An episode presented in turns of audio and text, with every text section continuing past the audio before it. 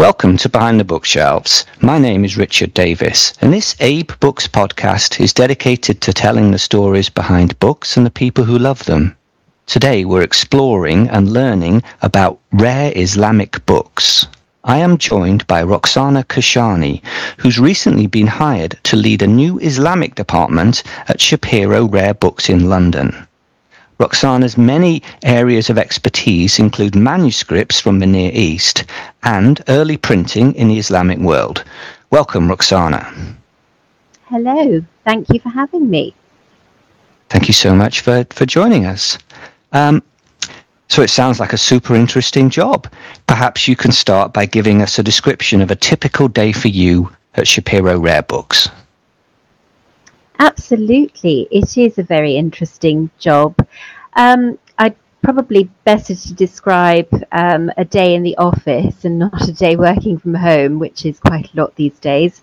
Um, but I typically head in, get myself a cup of coffee, and spend the first few hours um, cataloguing a manuscript more often than not. So I'll be um, collating the manuscript, finding comparable examples in institutions. Um, I'd probably spend some time with a photographer getting the manuscript shot. Um, again, outside of, of COVID times, I'd probably be meeting clients and um, either doing valuations and looking at um, manuscripts of valuation or trying to find clients uh, some wants and sourcing pieces for them.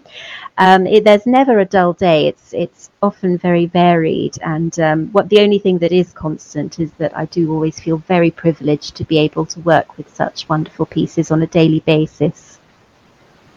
So when I when I heard about you getting hired, um, and we had a little chat on email, I had to admit I know so little about Islamic books, but one thing that came to my mind immediately were Qurans. So I'm wondering if you work with Qurans on a regular basis in your work with Shapiro. Yes, absolutely. Qurans and Quranic texts are a big part of the job. Um, but I would say that it's not quite the same as um, uh, uh, one might think of Bibles in the West. Um, Qurans are very varied, and there are very strict divisions of the Quran in Islamic scribal traditions. So you could have a Quran that's bound in two volumes, in four volumes, um, and actually quite commonly in 30 volumes. And one of each of these 30 volumes is, is described as a juz, it's called a juz of a Quran.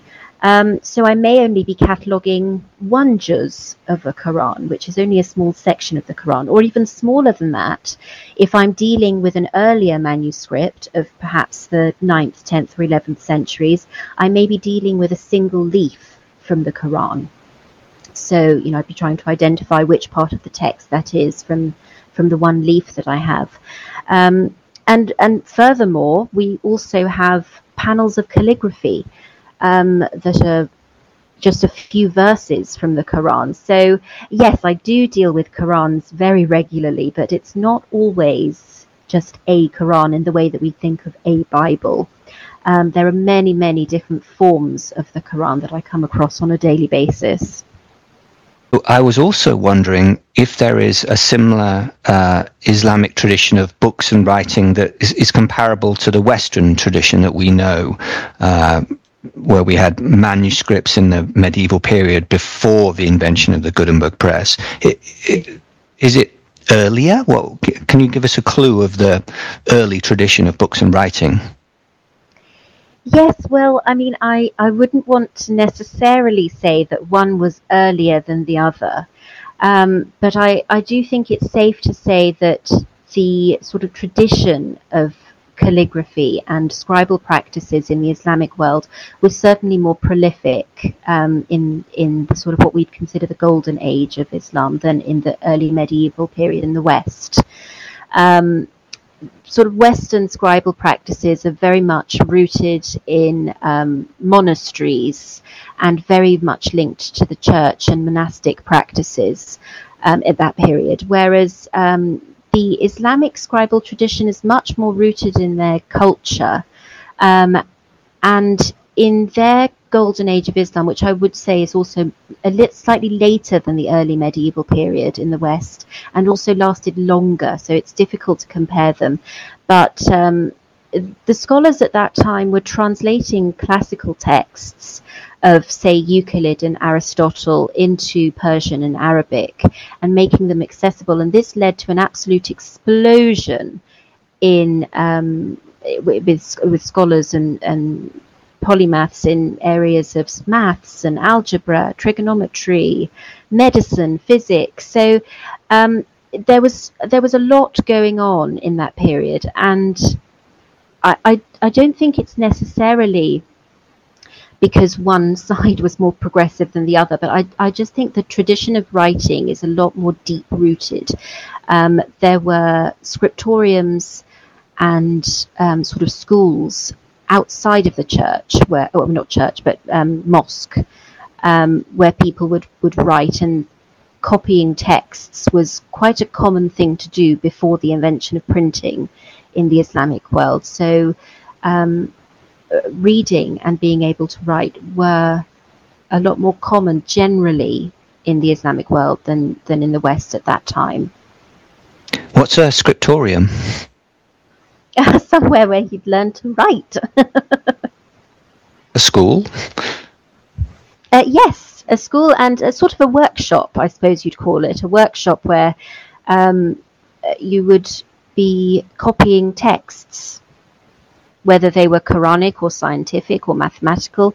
You'd be um, copying text so that you'd have um, another version of them. Um, so you mentioned a golden age. Uh, so I think would it be fair to say that covers science and culture uh, for the for the Islamic world?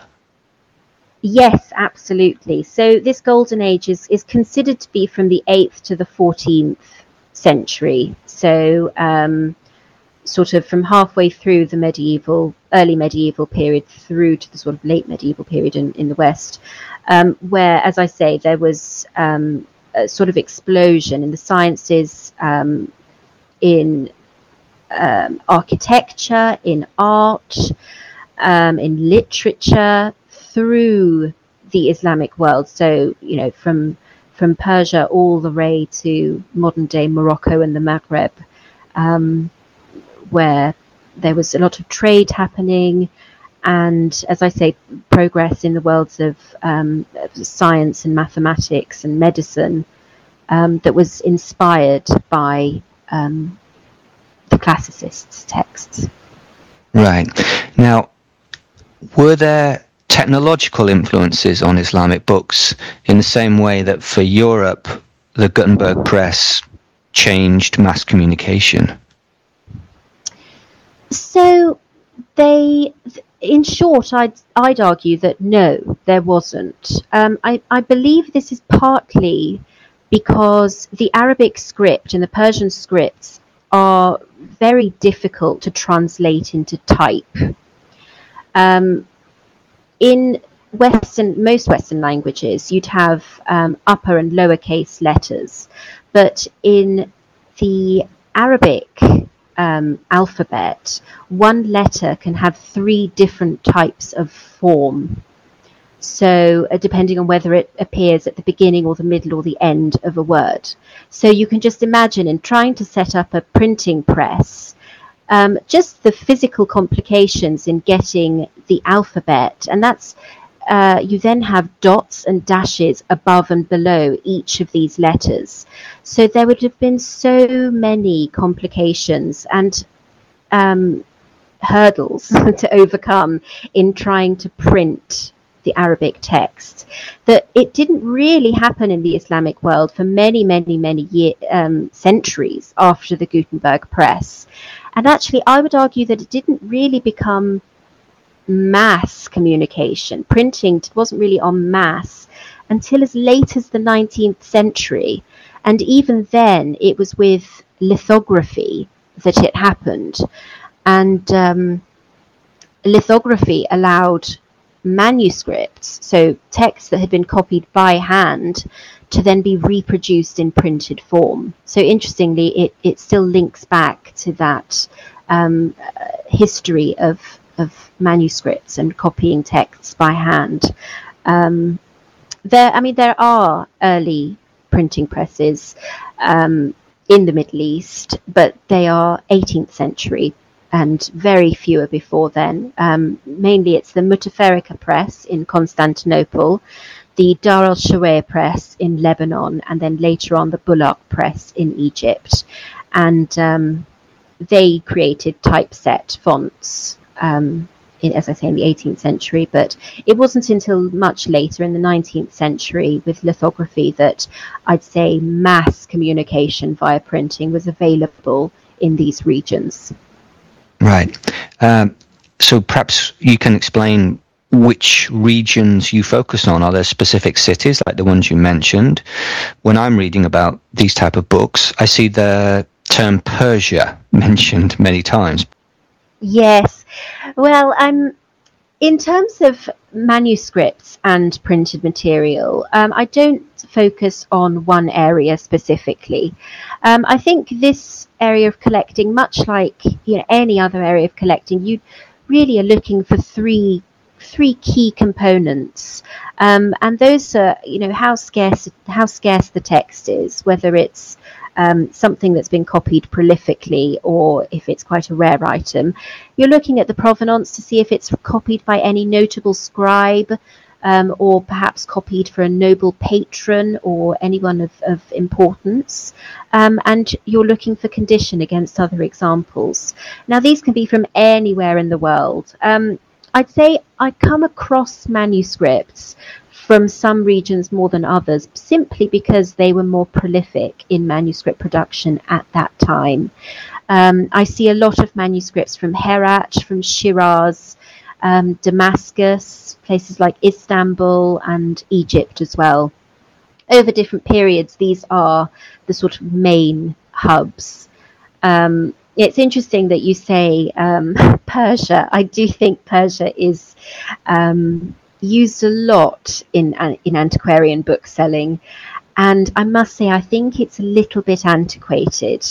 Um, I think it's important to start referring to um, Persian art and Persian books as from Iran. Um, Persia changed its name in 1935. I yeah. think it's possibly time to move on.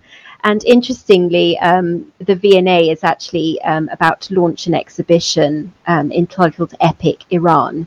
And as far as I know, it's the first time that um, an exhibition or kind of public um, exhibition in that sort of size, of that size, has been um, named after Iran in reference to Persian art. And I think it's fabulous. right. Duly noted. Uh, okay, here's an, here's another rather uh, dumb question from me here. But in terms of fiction, is there are there Islamic equivalents of people like Dante and Shakespeare, people who paved the way for everybody else? Yes, absolutely. Um, I'd say probably the most important author that comes to mind is Abdul Qasim Ferdowsi and um, he's a he was a Persian poet that died in 1026, so the 11th century of Samanid Persian period, and um, he wrote a book called the Shahnameh, which means the Book of Kings, and um, this is a vast compendium of both historical and mythical stories of kings and their kinship and their valor. And it's deep rooted and very vividly um, describing stories of that relate to Persian culture. And what's interesting about these is that Ferdowsi tried to preserve pre-Islamic myths um, of Persia's what we call golden era, which was before the Arab Revolution of the seventh century. So, and, and the aim was to compile these these texts um, and histories and myths to save them and preserve them for future generations. And not only um, did he use myths and legends predating the Arab conquest, but he also used a language that was um, void of any Arab influence. So actually, it's become one of the most fundamental literary texts of modern Farsi, which is the language that's spoken today, because it has been able to do exactly that, preserve that old language, the old history, and all the culture and stories that went with it. So he was writing like a like an epic saga, or was it like a series of stories? Are we talking about something equivalent of Arthurian legend? Yes, it's a vast collection of of stories. Um, I'd say probably about half of them are based on real kings, and half of them are mythical. Um, it's a and the two intertwine; they weave in and out of each other. I I wouldn't call it a historical compendium because that just wouldn't be accurate. Um, but it, it is more akin to Arthurian legend than um, anything else. Few moments ago, you, you listed some of the things that you look for that are important in, in an Islamic book. You didn't mention um, illuminations or illustrations. Is is art an important thing when you're looking at uh, books from these early times? Absolutely. Um, but I wouldn't say it's the only thing we're looking for because so often with these texts, uh, we're dealing with, I mean, for example, if we take the Shahnameh, um, it's it's almost a thousand years worth of manuscripts that we have available. So sometimes um, I will be looking at a a single leaf of the Shahnameh that doesn't have any illustrations, but is a very early example of the text. So um, that that would be important because, as I say, it's an ex- early early example. Other times, um, a Shahnameh leaf might be important because it illustrates a scene um, from the Shahnameh in uh, a beautifully preserved illustration, in the form of a beautifully preserved illustration. So um, I didn't mention illustration because it's it isn't the be all and end all of manuscripts, um, and condition is important, but not always when you're dealing with fragments that are potentially a thousand years old. Um, it's it's all about taking these different factors and um, putting them into context. So, some listeners will be familiar with uh, 1001 Nights. Um, so, I'm wondering if folklore has a long history in Islamic storytelling and books. Yes, it does. Absolutely.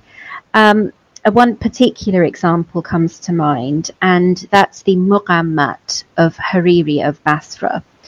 Um, Hariri died in 1122 and was an Arabic poet of the Seljuk Empire, which is in modern day Iraq.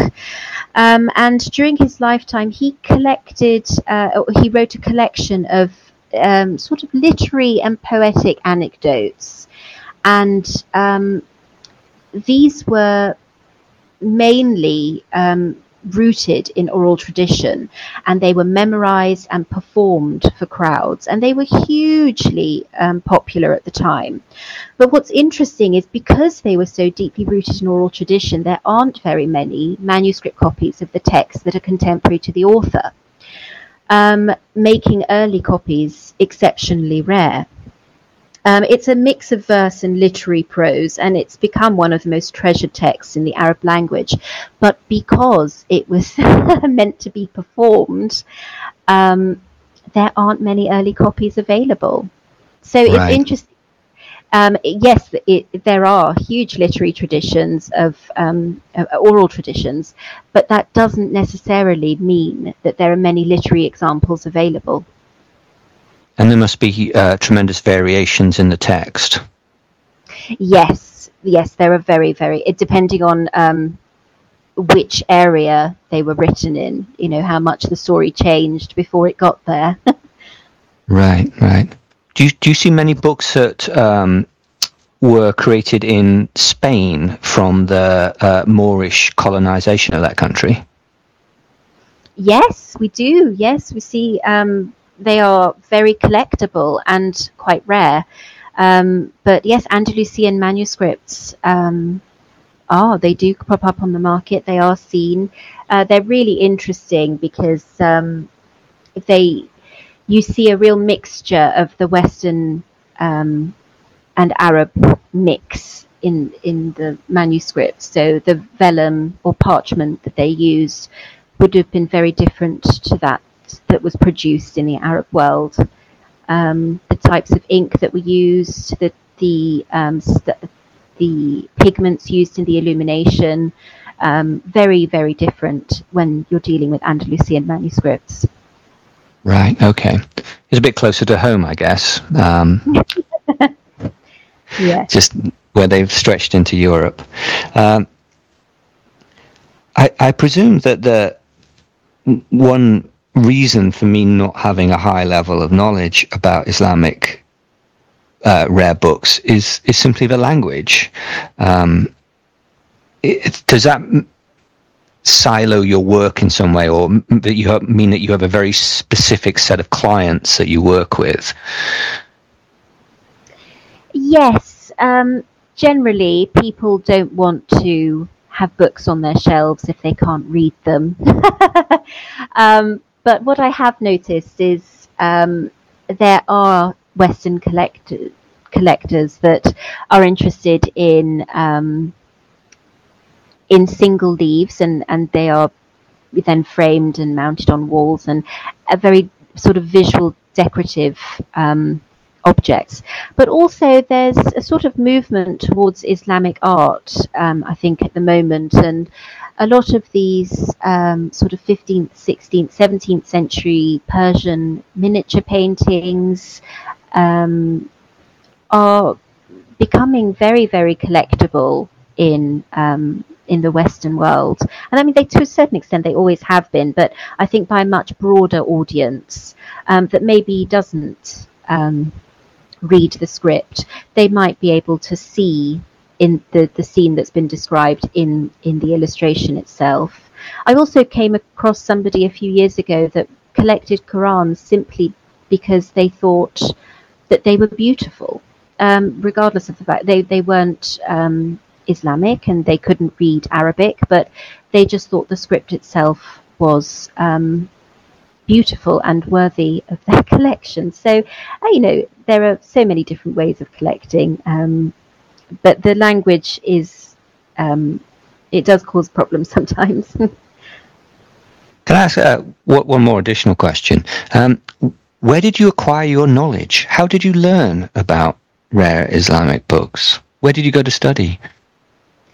Um, I'm Iranian, so my my father's Iranian, my mother's English, and I actually grew up in Tehran.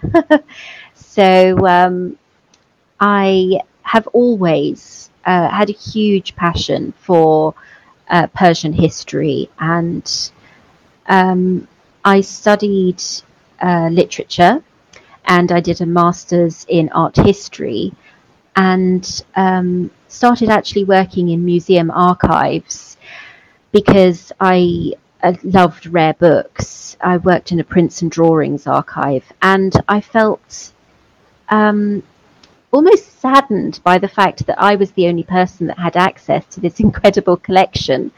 Um, so swiftly joined um, the book department of a London auction house, and because I was the only person that could read these languages, um, I started cataloguing them all in the department, and that was about ten years ago. And since then, it's um, it's just sort of grown and grown, and, and I absolutely love it.